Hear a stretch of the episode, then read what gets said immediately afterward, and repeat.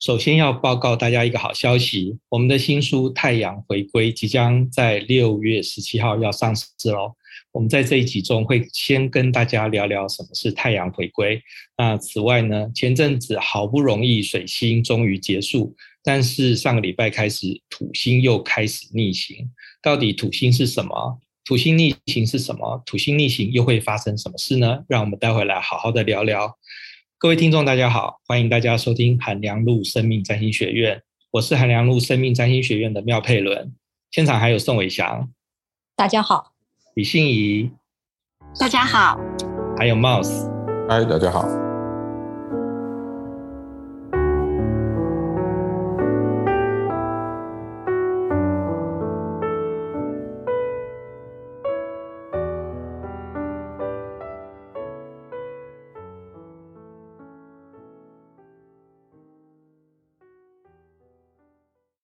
好，我们的新书《太阳回归》即将在6月17号上市。那么各位听众呢，在收听这一集的时候呢，就如果说大家是隔了两三天才开始听的话，那么现在应该是可以就看得到，因为我们刚才去查的时候，它已经在网络书店上架了所以说呢，这本书呢，我们是即将上市那么太阳回归是什么呢？太阳回归是它是一种算命的方法。那么如果说每一年呢，我们要帮自己算一次命，最好的时机就是在生日前后排一次太阳回归盘。从太阳回归盘中可以看出这个人在这一年跟太阳有关的运势。那么太阳回归盘呢，跟我们很多人常用的行运就是 transit 盘是不太一样的。行运盘呢，比较像是每一天的气象报告，从每一天的气象报告中，我们可以看出今天出门要不要带伞，它的确是对我们生活很有帮助。可是太阳回归不太一样，太阳回归可以说是一种比较大范围的气象预告，它是以年度为预报范围，就是比如说今年我们其实在看气象的时候呢，有时候我们会说今年是圣婴年，今年是反圣婴年，那么也许圣婴年它有一个什么样的气候，它也许是比较有很多的暴雨，它也有可能是比较干旱的一年如果说我们在今年到来之前呢，就可以先了解今年整年度的气象预测的话，知道今年是一个多雨之年还是干旱之年，也知道自己是不是特别会受到某一种气候影响的话，那你就可以预先做好规划跟准备那么这个就是太阳回归要讲的内容。不过呢，这一次的太阳回归的纸本书的部分，我们会因为因应舒适的现况有一些调整。那关于这个部分呢，我们先请 Mouse 来跟大家谈谈。就是当然我觉得这几年就是我们出版了20几本占星书嘛，那也看到大家的回应，就是从一开始我们其实只有出纸本书，到后来出电子书，也受到大家蛮大的欢迎。然后这本太阳回归，其实我蛮犹豫的是说，我们不确定太阳回归这么冷门的题目是不是大家都那么喜欢所以这本书的出纸本的时候，我们就稍微犹豫了，考量一下，所以只有限量500本在特定通路，那剩下就是电子书大家可以抢购。所以说实话，就是每年就是因为我们的量不大，所以再版的几率其实也不高，所以这边也要跟大家稍微奉劝，就是说如果想要收纸本书的，可能大家手脚要快，因为500本分到各个通路，其实一下就卖光了。对，是这样子。对啊，那天就是反正因为我前阵子有去参加那个台北国际书展那这个也就是书展，那今年当然说书展它办得比较辛苦一点，那么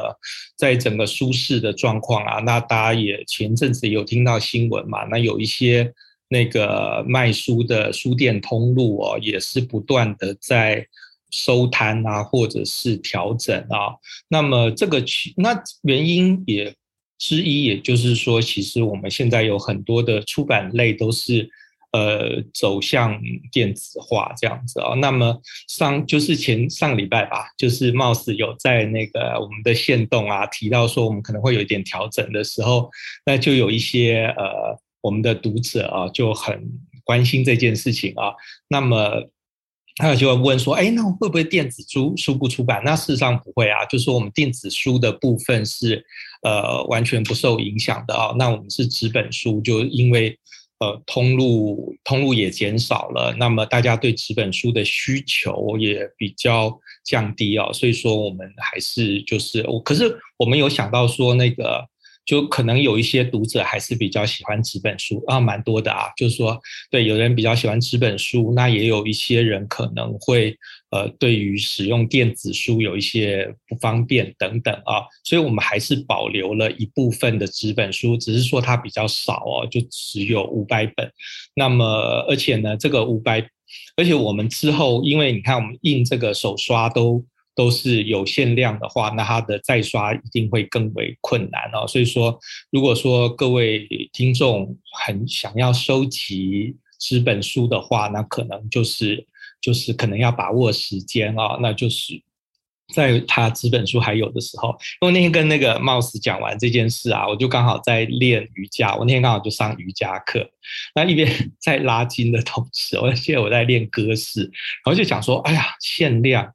那本来觉得没有很想，觉得说，因为我们有作者证书嘛，啊，就想说啊，有作者证书就够了。可是就想说，哎，这本书它就变成纸本书的限量之后，我就非常的想要买啊，就一边想说，哎，那我是不是在出版之前先来跟 Mouse 先订个多少本这样子？因为它以后就不太有机会有在纸本书上的流通啊。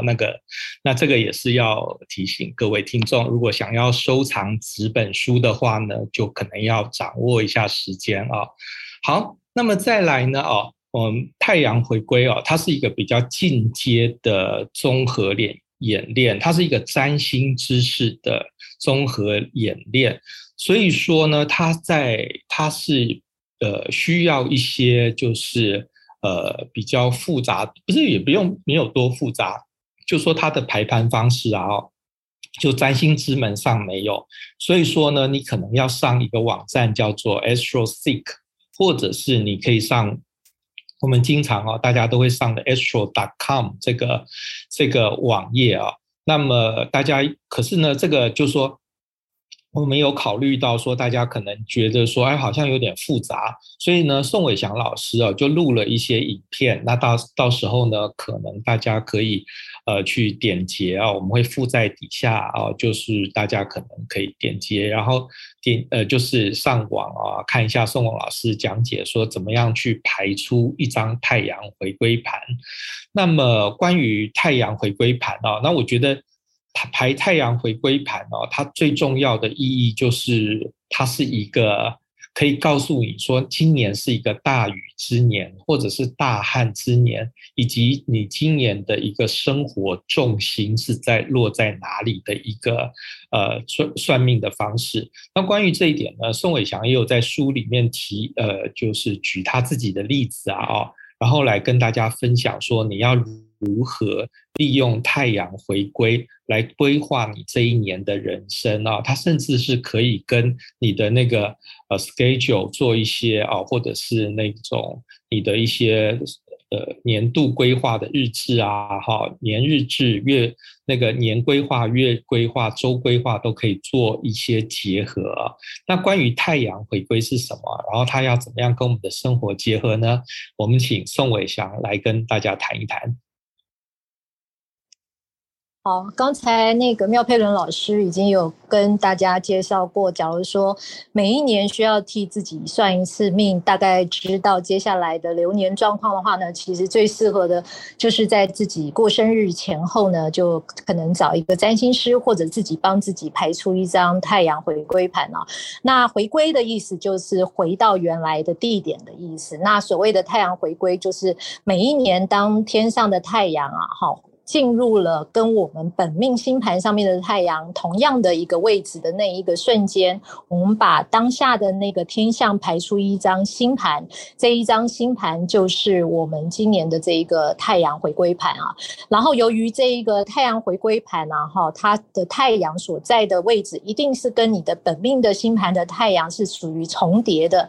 在同样的一个度数同一个星座上面，所以也因此呢，我们可以借由太阳回归盘来知道我今年生日开始我的这一个太阳的这一个起点以及其他行星之间交互作用可能会产生的一些现象还有一些状况，进一步来帮助我们知道说，那假如说我看到我今年太阳回归盘上面的太阳有跟天王星出现了所谓的对立的180度呢，那我可能就知道我今年可能心里面要有一些准备，大概在我的职场工作上面呢，或者是我重要的这一个父亲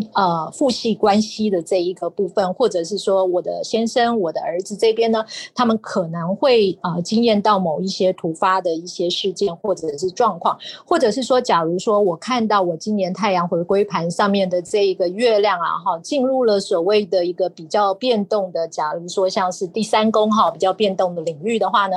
那搞不好也代表了我今年会有比较多这一个所谓在平常的生活里面出行的这样子的一种可能，甚至于也许也有可能会产生一种搬家的这样子的一种考虑啊。然后呢，这样子的一种所谓的太阳回归盘，因为它的这一个所谓的有效期限就是差不多是从我们今年的这个生日前后一直到明年的生日前后，所以它可以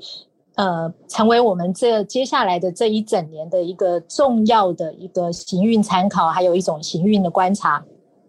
当然以我们刚才举的例子来说，如果说你今年刚好看到天王星跟你的太阳在你的太阳回归盘里面是出现180度对立的状况啊，虽然我们不会有办法在前提就有点像是那一种很精准的就能够知道这一定会是呈现在什么样子的一个事件上面，不过根据我自己多年运用这一个太阳回归盘的一个经验，我觉得它最大的好处是它可以让我在心态上面呢是有所一种准备的，而且保持某一种弹性的。举例来说，像在去年的时候呢，我自己本身的太阳回归盘上面的月亮就合相了天王星，同时也跟当时天上的土星出现了一个90度的状况，因为月亮代表了女性，尤其是重要的这一个女性关系，包括了你的姐妹、你的母亲，也包括了你的家庭。所以我那个时候就知道说，我在去年这一年度可能会有机会经验到一个家庭的这一个土星天王星90度的这样子的压力，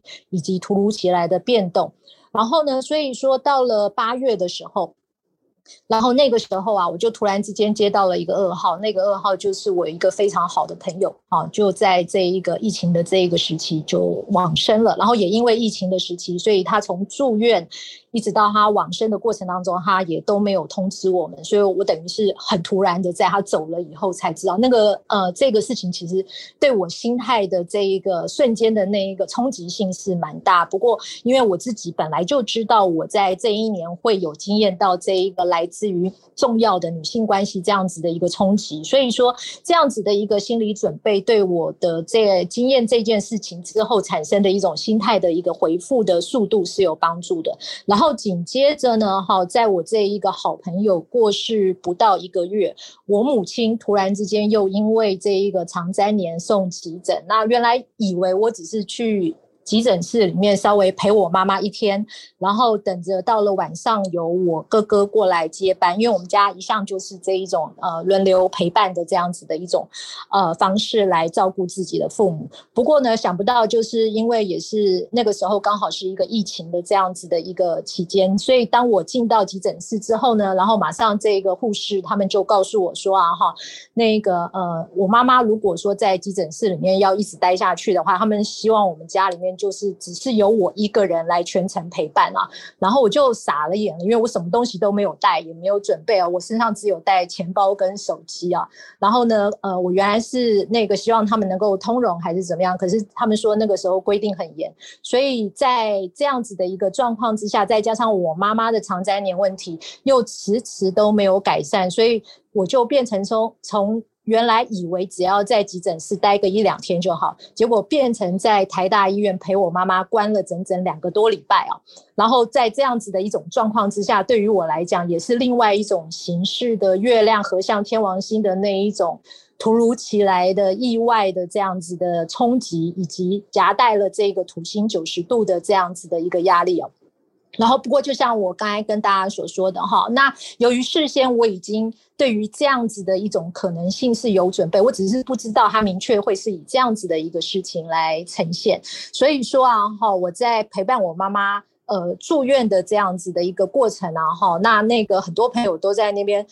问我说，哎呀，那你这样子会不会那个觉得很怨叹啊？然后反而就可以那一个以一种比较乐观的方式跟他们说，我就当这是在怎么讲呢？消业障或者是什么之类的吧。而且其实因为我自己心态上面已经有所准备，所以我可以用一种比较正向的方式，好去面对或者调节自己在这个过程当中哈。因为整个突发的这样子的状况，导致自己生活秩序大乱的这样子的一种结果。所以其实我自己个人在运用太阳回归盘多年的生活经验里面呢，我其实觉得这个是在所谓的占星的工具里面。然后非常实用的一个工具，而且其实虽然刚才廖佩伦老师有提过，这个算是一个比较进阶的技术，可是呢，假如说各位同学之后有机会去买了书来看的话，大家就会发现其实呢，它所运用的所有的方法都是跟我们平常看本命星盘的方法差不多。你可以借由观察，比方说今年太阳回归盘的上升星座是在哪一个星座，然后天顶星座是在哪个星座，然后你看上升星座，你就可以知道你今年啊在面对外面的时候，你比较容易戴上什么星座的面具。你看一下你那个天顶星座是什么星座，你就可以知道你今年的事业发展的模式，或者是说你的这一个社会的这一个面对社会的一个比较群体的这个面具，你又是以一个什么样子的方式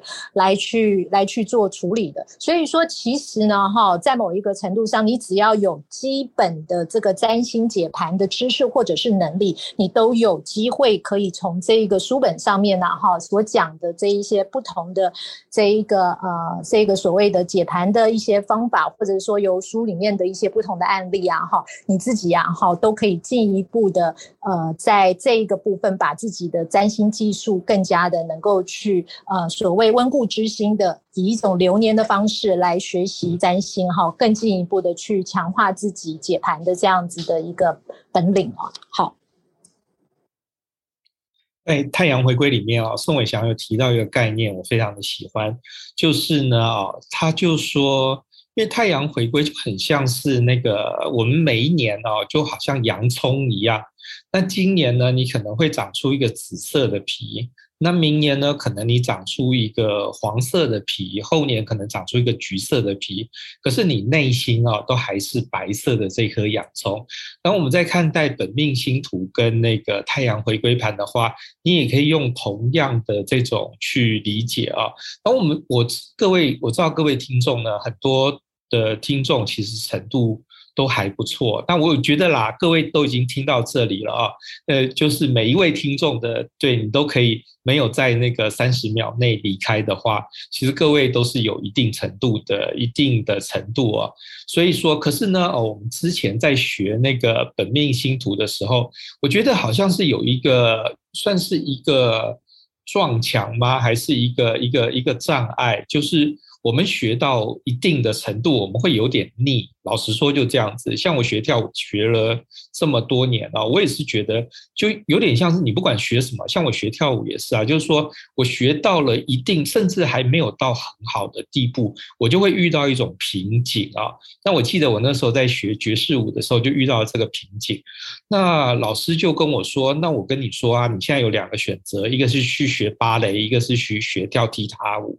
那我想说我那么硬，那我就学踢踏舞好了，所以我会跳踢踏舞。那个就是他就说，那我老师就说，那你为什么就是说他为什么会这么说呢？是因为说我们学同样一个舞种哦，你就学到甚至还不到很好的地步，你就已经出现瓶颈，然后你就学不下去的时候怎么办呢？他就你稍微换一个不同的技法，那你学着学着就很快的，就是我就跳了半年踢踏舞之后啊，那当然同时还在继续学爵士舞嘛，那个我就觉得说，哎，我好像我心胸比较开阔哦。那像太阳回归也是哦，就是说其实大家有一点基础的话，就说啊，你知道说哦，太阳在我的太阳，比如像我太阳是在我的本命太阳是在处女，然后在十宫嘛哦，那我大概学到这边，然后就很快就遇到瓶颈，因为我其他的我都不 care 啊，就是说太阳在二宫的人怎样我不 care， 太阳在六宫的人怎样我不 care， 可是你透过太阳回归盘的这个每一年都长出不同的洋葱皮，你就会发现说，哎呀，这个我今年我的太阳在比如说我去年的太阳是在九宫的样子啊，然后呢，我前年太阳又在别的宫位，那的确你就会在这一年中，在一个情境式的状态之下呢，哦，就发现说，哦，我原来我就体会到说，那有的人啊，像我今年太阳是在我今年太阳回归盘就跑到六宫去了吧啊，那我就会发现说，哎，原来太阳回归盘六宫的人跟我太阳回归在十宫人原来生活是这么大的不同哦。那我有一年太阳回归盘，太阳就在别的宫位，那你就会阶段式的去了解。而且呢，太阳回归盘最美妙的地方就是它的期限是以一年为期限，可是它的前后都是关联的。那像宋伟翔呢，在做工作坊的时候，就会要求大家哦，一口气排上10年或者是12年的太阳回归。那你从这个上面就会有一个非常精准的规律就会出来，然后你就发现说，哎呀，我以前那个之前啊，就是上升啊等等啊，我在那个时候就是我前东家的时候，然后我换了新的东家之后，我的整个上升啊的那个群组都换掉了啊，那么就会你会发现说，哇，生命真的很奇妙，那你对你自己的命运也会有更深的理解啊。那另外一个呢，就是我们这次出的是太阳回归盘的书啊，那么那当然是很欢迎大家去购买啊。那么可是大家有没有一个困惑，就是我看了书之后，我怎么知道我的解法对不对？或者是说呢，我看了书以后，我也有很多的想要跟别人分享的关于我的今年的太阳，我的去年的太阳回归，我遇到了什么事，还有明年的太阳回归到底要怎么解盘呢？哦，那么对，那虽然说现在这个工商服务已经过期了，但是其实也不会过期啦。就是我们每一季啊，夏天的时候我们会举办夏天的，也就是牡羊、金牛跟双子啊的同学，你如果说你的生日啊，哦，你是太阳牡羊、太阳金牛跟太阳双子，这就是春天出生的人啊。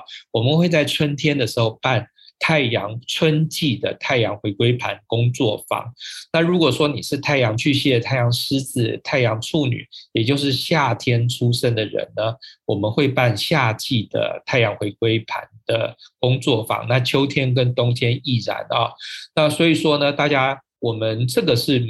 我们已经办了2年了，今年办到第2年，那我们希望明年后年都可以办下去。那所以说大家看了书以后啊，如果说你发现你有一些生命的演变啊，那想要跟大家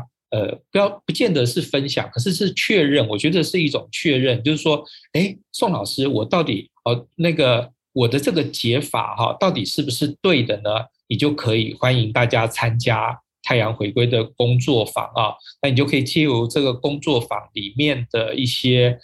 功课，还有你会宋伟翔因为很认真啊，所以说呢，他都会要求各位同学啊，在上课之前啊，一定要交作业。你如果没有交作业呢，就会在 LINE 里面被宋伟翔连环的追杀啊。对，我就看说，哎呦，宋伟翔是太阳双鱼，太阳双鱼也原来也是会追杀别人的。我本来还以为说只有太阳像我这种处女座才会追杀别人，你就错了，双鱼座的宋伟翔也是会追杀大家。那借由这个写作业啊，或者是交作业的过程，其实就是你就是确认了你在看太阳回归盘里面，或者是你帮自己算太阳回归盘的这个方法是不是正确的啊？那当然也欢迎说，比如说你的女儿是什么冬天出生，你女儿是摩羯座，那你想要帮你女儿推太阳回归盘啊，今年跟明年太阳回归盘，那你推完以后不晓得这个对正不正确的话呢，那你就可以参加冬季的太阳回归嘛，你就可以说哦，这是我女儿的盘，那我来帮我女儿推去年跟今年的回归盘，那请宋伟翔来看看说有没有正确，那这个也是蛮好的方法哦。所以说就是跟大家说，我们这个呢不只是有书，它也有课程，然后呢每一季春夏秋冬的每一季我们都会开当季的太阳回归盘的工作坊哦，那也欢迎各位听众如果很喜欢的话也可以来参加这个太阳回归盘的研究的行列哦。好，那再来呢我们要进入今天的主题了，就是土星跟土星逆行。那大家一定觉得头很痛啊，就是说前阵子不是才经过好几个礼拜的水逆嘛，然后大家都说水逆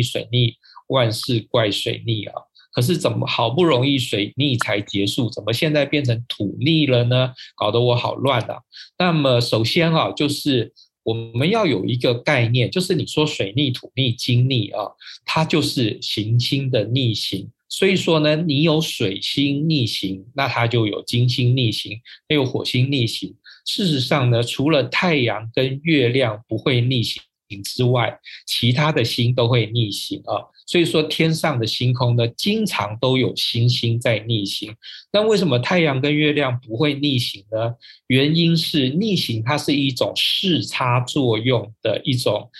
现象。所以说呢，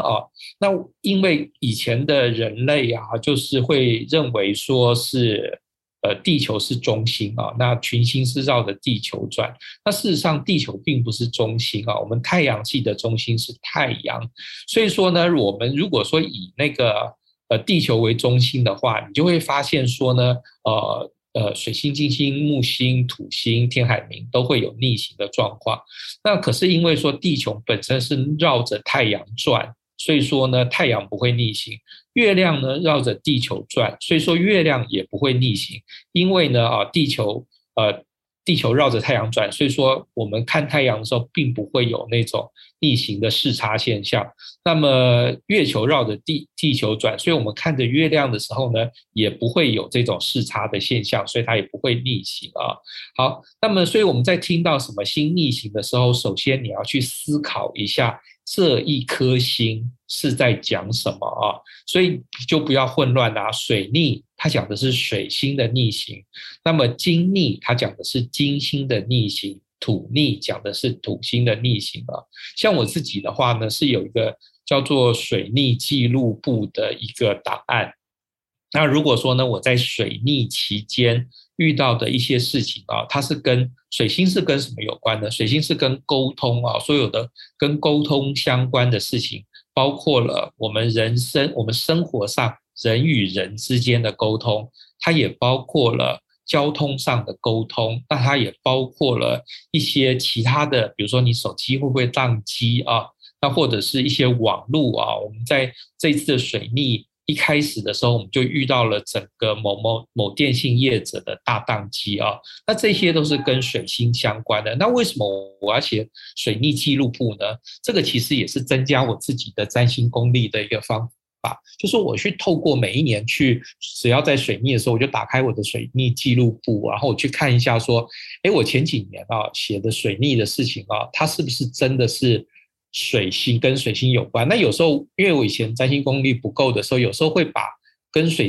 逆无关的事情也写到水逆记录簿嘛。那其实你透过好几年的这种水逆的记录的来观察的话，你就会越来越掌控水逆到底是什么。那我这次水逆的那个比较明显的事情啊，就我今天就有发现，就是我在水逆期间啊，我的电视连不太上网路。这对我来说是很严重的事情，因为我是那个电视影集的重度使用者啊，所以说电视如果连不上网路，我就看不到影集啊，那我的人生就不值得活了。就我人生就两件事啦，一个是看影集，一个是吃宵夜。那通常这两件事是搭在一起，一边看电视影集，一边吃宵夜。那结果呢，它竟然连不上网路，所以说我就看不到。所以这次水逆呢，对我最大的影响就首先是这个。那另外呢，我的买票也出问题，因为我经常去买票看展，结果我今天忽然发现说，原来我之前的登录的那个账号是信箱是错的。所以你会发现说呢，水逆它的事情就是比较跟沟通有关。那么现在我们就来讲说，那现在是土逆，那么土逆它就是土星逆行。那我们要知道土星逆行之前，我们要先知道土星是什么。好，那我们就请宋伟翔来跟我们介绍一下土星是什么。好的，那个各位同学应该都已经知道，在我们太阳系的这个行星系统里面呢，土星是排在木星的后面，而且在我们没有所谓任何的天文望远镜辅助设备之前呢，土星大概是我们肉眼可见的最遥远的这一个行星。因此呢，在这一个比较古代的这个天文占星系统里面呢，一直都说，我们天上的行星啊，就是只有5颗星，最远的就是土星。因此呢，土星也被认为是一个所谓的牢笼的这样子的一个边界感，也就是一个边缘线的这样子的一种感觉。然后呢，甚至于假如说各位同学你们再仔细的去注意一下土星的英文字，它的英文字拼字是 Saturn Saturn，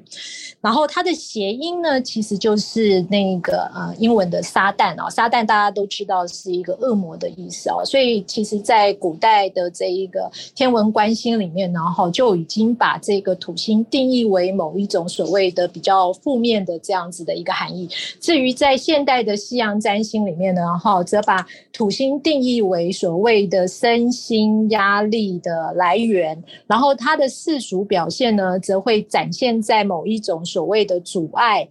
困顿、责任感、冷漠、无情。那这样子的种种的特色呢，很容易都会让人家联想到这一个土星的这样子的一个特质。而且呢，因为土星是代表了一个非常现实乃至于那一个应该是说非常务实乃至于现实主义这样子的一种能量。所以说呢，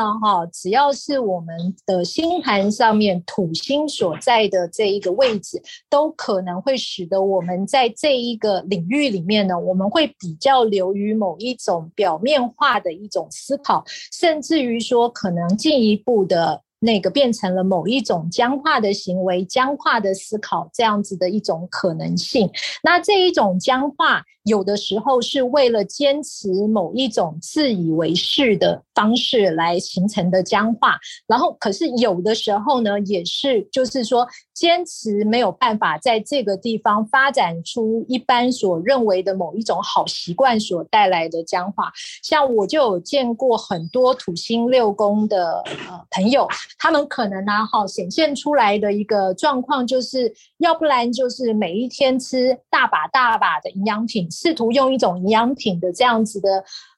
使用来换取自己生活上面身体的这样子的一种健康。然后呢，要不然我也见过有土星六宫的人，他们变成是完全没有办法产生一种所谓的生活上面的一种正常的一种规律或者是纪律。一旦进入了那一种必须要以规律或者是纪律来去维持自己生活的方式，他们就会显得非常的这样子的一个焦虑不安。然后所以说在这里我们就可以看到，因为第六宫代表的是我们的身体上面的一个健康，还有生活上面的纪律，所以土星在这个地方可能会产生一种为了坚持求好形成的僵化，或者是说是一种自己觉得被勉强、被迫、不甘情愿所造成的这一个身体健康上面的压力，以及那一个生活上面甚至于工作上面的这样子的一个问题。那当我们这样子讲起来，似乎会觉得土星好像听起来完全都没有好事那也不是。所以我们接下来假如说要去谈一下这个土星它的好处呢，那我们第一个要先注意到土星跟什么呢？土星跟年长有关，然后土星也跟耐心还有毅力有关，然后所以说呢，在土星所在的这一个位置，它可以帮助我们发展出和这一个领域相关的耐心，以及和这一个领域相关的这一个毅力啊。然后呢，甚至于说在某一个程度上面呢，我们也会在土星所存在的地方啊，因为能够去负以重任，所以我们也会在这个地方展现出我们比较强大的一种责任感。那举例来说，我就曾经见过有土星七宫的朋友啊，他的这一个先生长期卧床，然后在这样子的状况之下，可能一般的太太早就已经受不了，要下堂求去了。可是这一个土星七宫的这一个太太啊，却在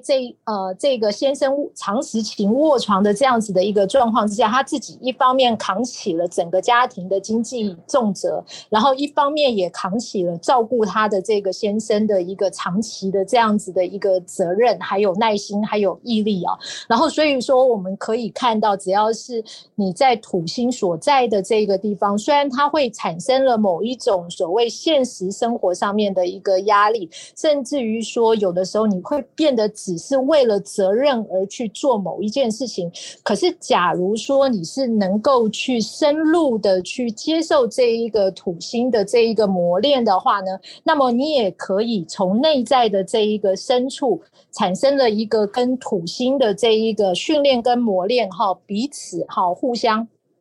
能够彼此包容、彼此接受的，然后甚至于到最后发展出了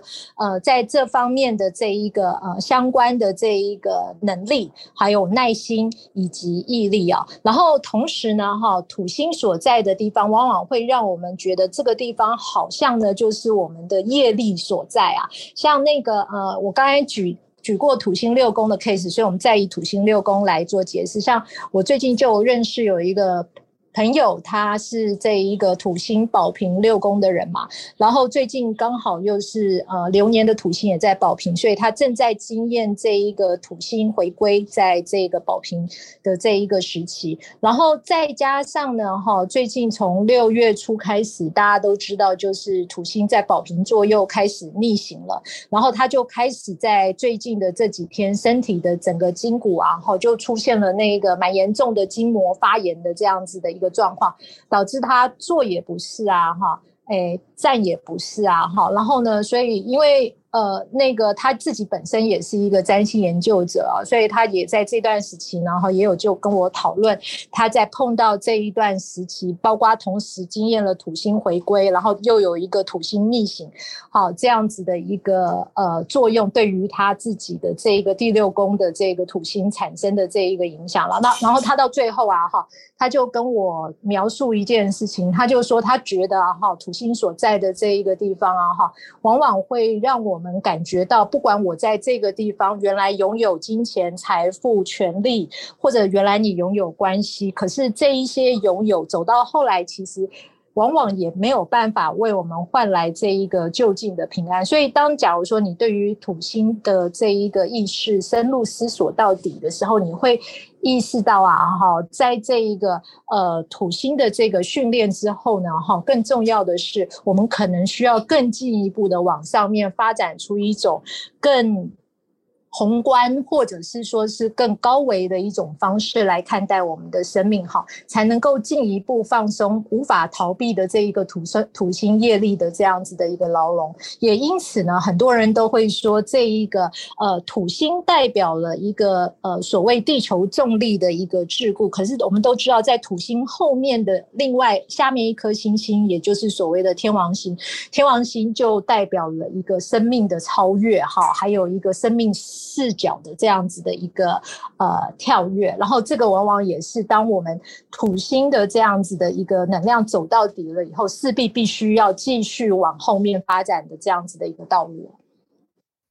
好，我们刚才听完土星是什么之后呢，我们再请庆怡来跟我们分享一下土星逆行又是怎么回事。庆怡。好，那刚刚伟强老师讲了就是蛮多土星的例子以及土星逆行在六宫，然后我就觉得我中了好多枪，因为我本人就是土星逆行在六宫，而且我的星座是逆行在双子，所以我的确是一个非常讨厌就是各种纪律跟规律，也很难建立各种纪律跟规律的人。那土星逆行的话，在所有的逆行的人里面，土星逆行的人其实他是最可以感受到说他有一个灵魂的功课或者是业力的功课，他必须要去克服去解决。那这些功课会让他提早就是说对于生命或者是说对于灵魂有更深的觉察，相比起其他的人。那所以对于这些人来说，土星逆行它的正面意义就是带来一些灵魂的觉察以及业力功课的觉醒，远大于土星它所可以带来的现世的利益。而且因为土星我们刚刚有讲过，它代表的是一个现实，然后它是一个社会星，它代表的是一个组织跟体系，所以当土星逆行的时候，土星逆行的人就会特别觉得他们的现实是不容易稳定的，或者是说特别容易受到干扰的。那这些不稳定或者是干扰的部分，其实都是在提醒他有关于这个土星逆行的功课必须要去面对，必须去解决。那另外一个就是我们可以快速的谈一下，就是土星逆行在宝瓶这件事情，因为这是两个最冲突的能量。土星它是最保守的能量，那宝瓶它是最不保守的能量，而且土星代表的就是组织体系权威，那宝瓶它代表的就是颠覆革命前卫。所以当这两个力量撞在一起又是逆行的时候，其实对于可能整个社会国家或者是世界以及